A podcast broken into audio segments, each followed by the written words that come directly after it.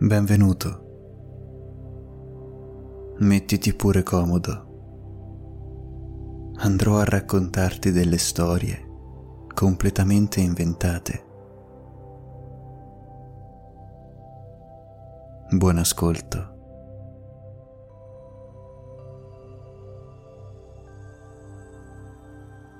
Una promessa è una promessa.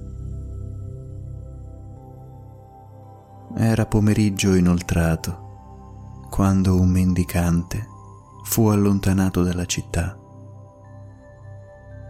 Per lui l'accusa era di aver rubato un oggetto da un tavolo di scambio merci del mercato.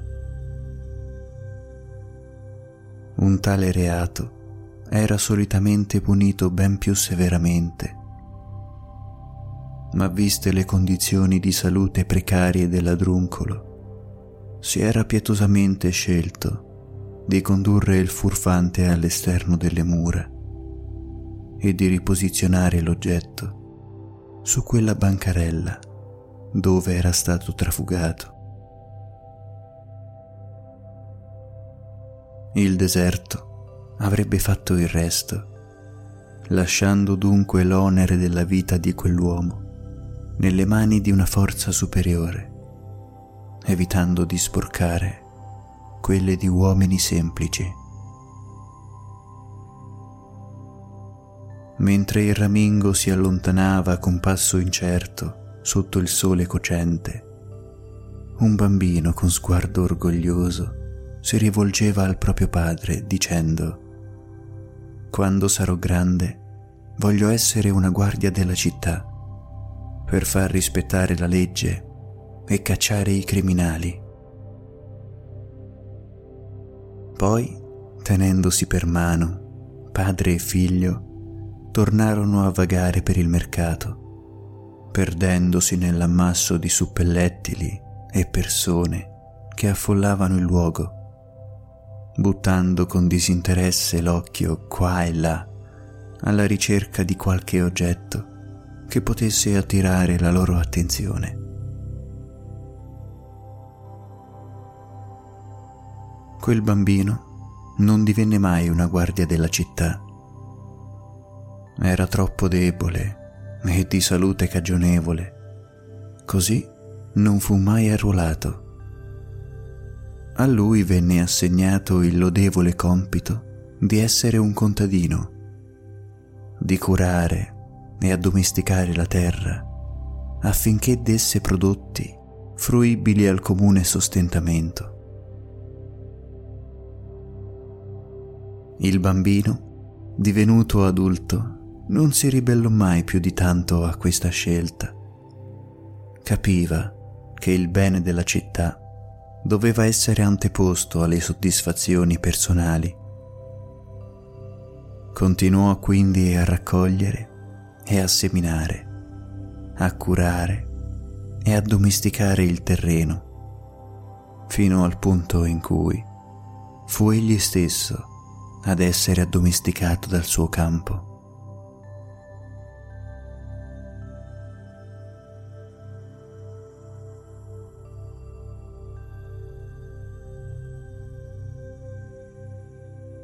la fatica e la costanza erano le sue più fedeli compagne, anche quando si fece una famiglia, anche quando ebbe dei figli, e mai ci fu un giorno di malattia, mai un giorno di assenza, non un giorno in cui al sorgere del sole i suoi sandali non avessero varcato l'ingresso del campo coltivato con rispetto e riverenza.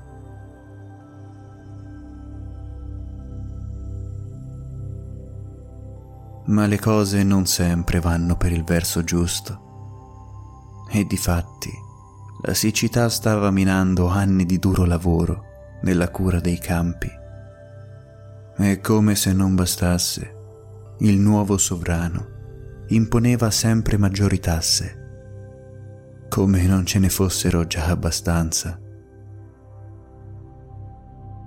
E mentre il palazzo diveniva sempre più sontuoso e meraviglioso, impreziosito da fontane e grandi vasche. Per il povero contadino non c'era neanche l'ombra di un secchio per riportare vigore alle piantagioni.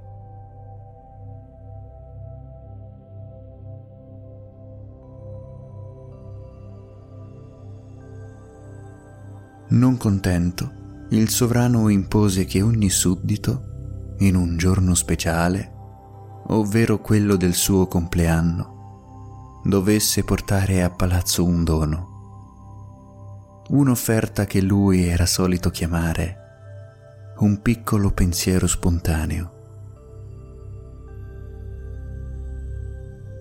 Tutti si guardavano bene dal portare qualcosa di realmente sgradevole poiché i proprietari dei regali meno apprezzati venivano esposti in piazza e ripetutamente percossi con oggetti di qualunque tipo.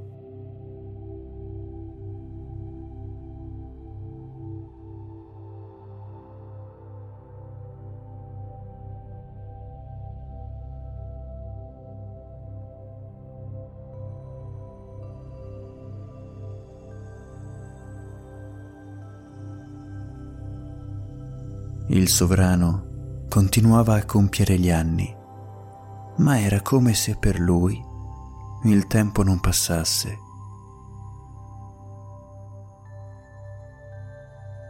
Non una ruga in più solcava il suo volto, non un filo argentato deturpava la sua chioma, mentre continuava ad esigere piccoli pensieri sempre più costosi e difficili da reperire.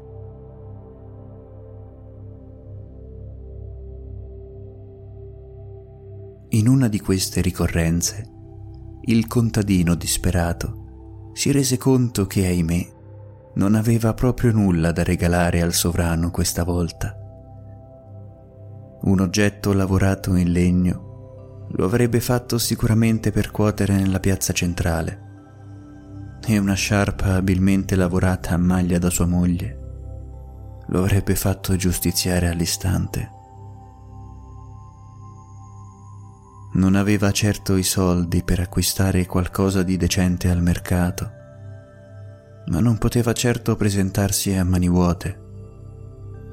E cercando e ricercando, si accorse di uno strano oggetto che era rimasto lì nel dimenticatoio della sua cantina da tempi immemori.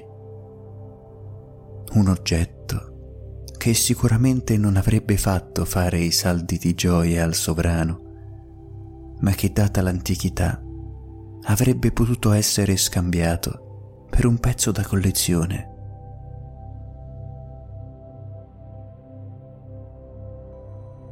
E si recò al palazzo varcando sontuosi cancelli e percorrendo strade vegliate da statue gigantesche, con in mano quel dono che per lui non aveva alcun valore, ma era tutto quello che aveva.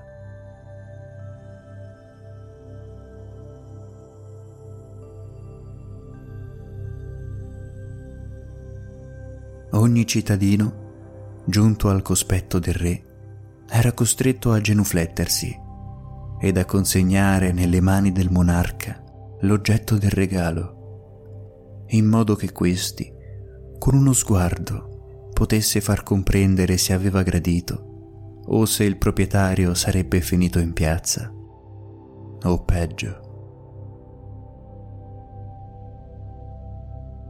Al suo turno, il contadino con il cuore in gola recatosi davanti al sovrano, si lasciò andare in una genuflessione senza precedenti. Con lo sguardo basso e mortificato, consegnò nelle mani del re quell'oggetto ritrovato per caso nella cantina del suo appezzamento. E fu in quel momento che il tiranno ebbe un sussulto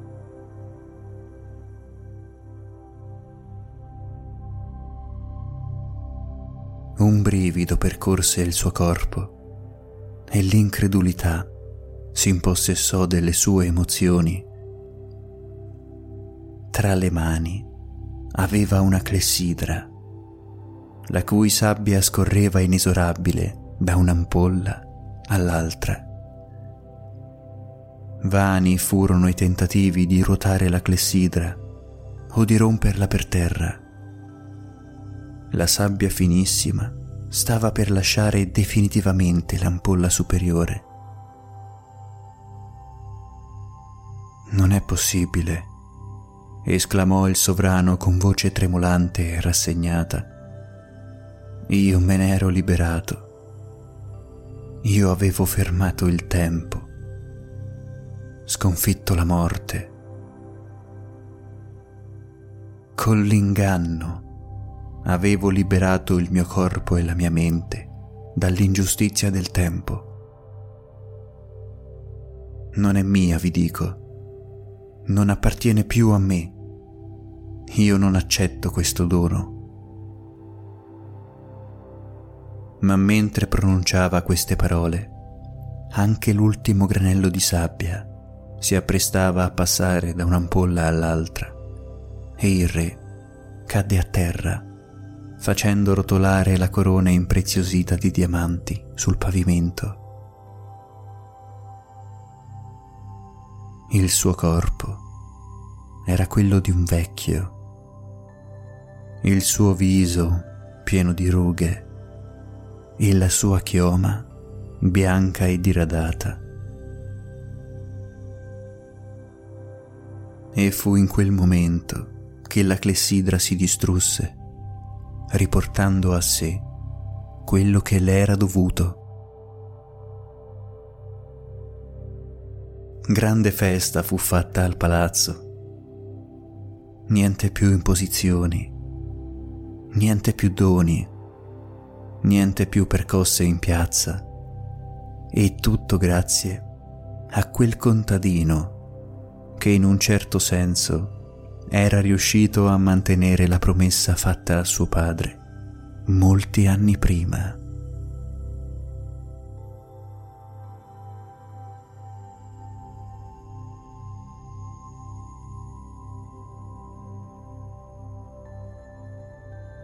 L'uomo che parlava con le piante.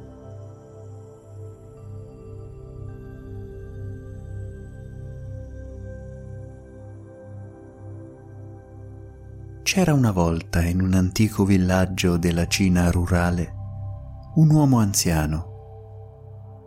Nessuno conosceva il suo vero nome, ma tutti lo chiamavano Ocino.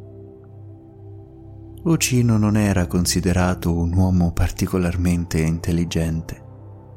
Al contrario, si riteneva particolarmente duro di comprendonio. Ed in questo modo era etichettato da tutto il villaggio. Di fatto Ocino non sapeva leggere, non sapeva scrivere e non riusciva a sostenere discorsi con le persone che andassero oltre i classici saluti e le consuete frasi di rito quali Come stai? Oggi è una bella giornata, non è vero? Ma a lui questo sembrava non interessare. Era fondamentalmente un brav'uomo. Non chiedeva mai nulla a nessuno. Il suo carattere, di indole docile e mansueto, ha sempre fatto sì che tutti lo trattassero con rispetto, misto a pietà.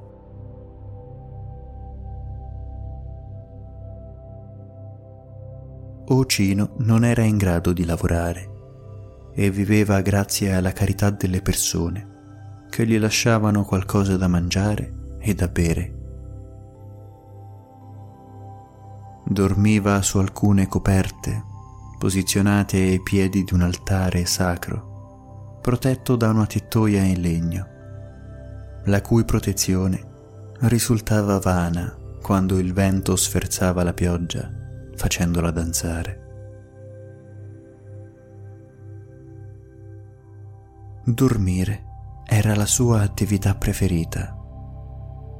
Poteva dormire anche per 18 ore consecutive e nelle restanti ore di veglia, oltre a consumare rapidi e parchi pasti, era solito posizionarsi ai piedi di qualche albero, con le gambe incrociate, e scambiare con esso qualche parola.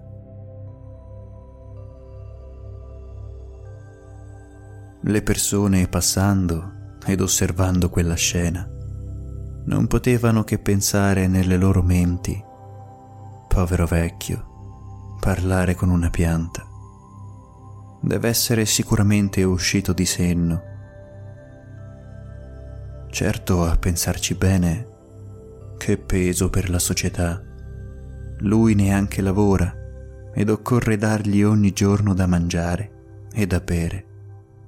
E quando si ammala, occorre partecipare alla copertura delle spese mediche o delle medicine.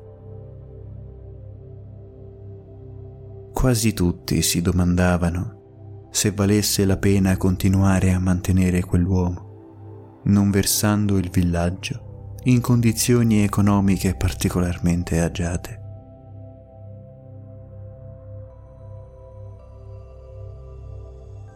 Ultimamente poi una grave carestia aveva sopraffatto il villaggio. Interi raccolti erano appassiti, perduti, svaniti nel nulla. E gli agricoltori, che componevano la stragrande maggioranza dei cittadini, cominciavano a temere per le proprie finanze e per la propria incolumità poco alla volta, cominciarono tutti ad essere sempre più indifferenti ai bisogni di Ocino. Nessuno più gli portava da mangiare e nessuno si curava del fatto che potesse avere freddo o che si sentisse male. Ma ancora una volta questo non disturbava più di tanto Ocino che semplicemente non comprendeva il comportamento improvviso dei suoi concittadini. Semplicemente imputava il fatto ad una faccenda più grande di lui e che non poteva capire. Quello che capiva era che aveva fame e che doveva mangiare qualcosa.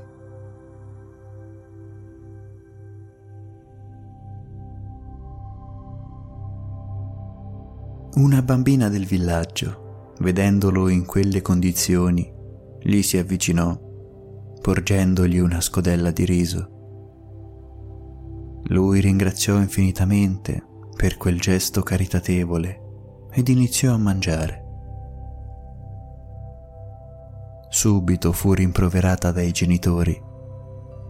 Non dare da mangiare a quel vecchio, le dissero. Per dare da mangiare a lui non ne avremo noi a sufficienza. Tuttavia la bambina era solita portare di nascosto qualche pezzo di pane o del riso ad Ocino, che usava ringraziare con riverenza e mangiare con lentezza e parsimonia. Un brutto giorno, non troppo distante, la bambina gli disse che non c'era più nulla da mangiare non ce n'era più neanche per lei e per la sua famiglia e che bisognava fare qualcosa, altrimenti sarebbero tutti morti di fame. Ocino capiva che qualcosa non andava, ma proprio non riusciva a capacitarsi di cosa avrebbe potuto fare lui per risollevare le sorti del villaggio.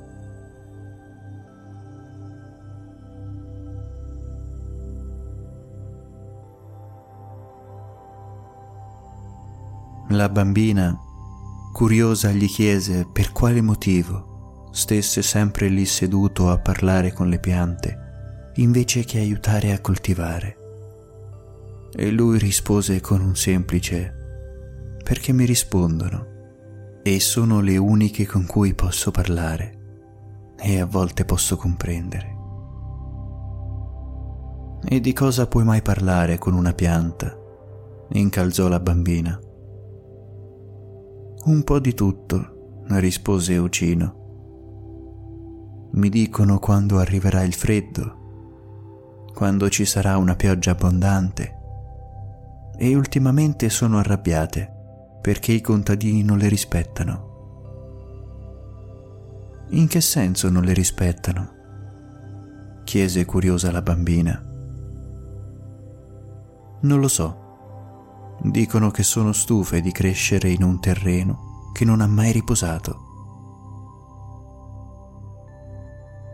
A quelle parole la bambina corse dal padre a rivelare quanto l'anziano le avesse detto e all'ascolto c'erano tutti i contadini uniti in una riunione.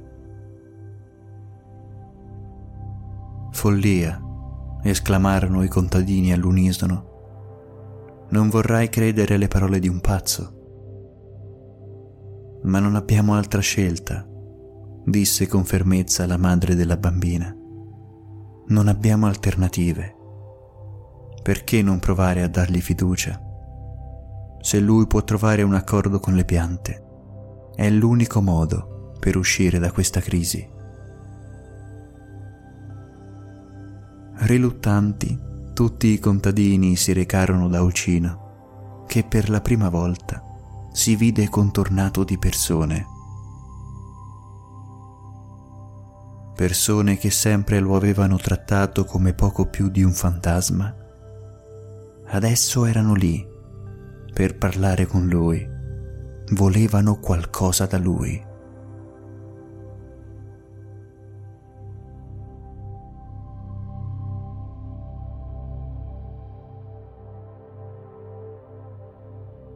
Ocino, che non amava essere al centro dell'attenzione, era allo stesso tempo stupito e imbarazzato dalla situazione. Quindi un contadino, avvicinandolo, gli chiese, È vero quello che si dice? Che puoi parlare con le piante? Ocino può, rispose l'anziano, non nascondendo un minimo di imbarazzo.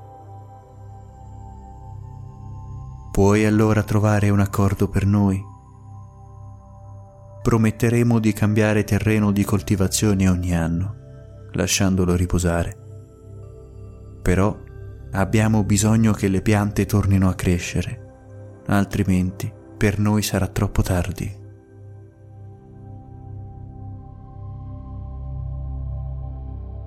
Ocino, dopo svariati minuti di mormorii e confabulazioni, sollevò la testa e disse agli agricoltori che gli stavano intorno, le piante hanno detto sì.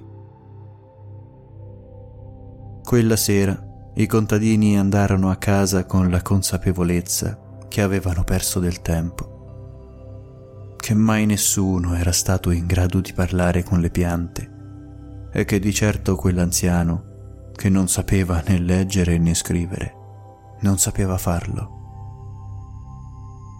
ma non avendo alternative, in loro si alimentò quella che era la più forte delle aspettative di vita, una speranza. Incredibilmente, i primi germogli cominciarono a sbocciare sotto gli occhi increduli dei contadini e fu così che Eucino venne considerato come un eroe tutti andarono da lui a festeggiarlo, scusandosi del fatto che inizialmente non gli avessero creduto. C'era chi lo proponeva come sindaco, chi come governatore, chi voleva che fosse il sacerdote del villaggio. Ma Ucino non chiedeva altro che tornare alla sua vita. Nonostante gli fu assegnata una casetta, lui continuava a dormire sotto il pericolante legno dell'altare e nonostante potesse avere tutto il cibo che voleva, si limitava ad accettare solo quello che gli portava la bambina, mangiando poco riso e qualche verdura. E anche se adesso tutti lo salutavano con riverenza al passaggio da quelle parti, lui spesso non ricambiava il saluto, mantenendo quella sensazione di essere un fantasma. E come sempre, si dilettava nel parlare con le piante, con discorsi che non andavano oltre le previsioni atmosferiche o quanta aria calda sarebbe sopraggiunta.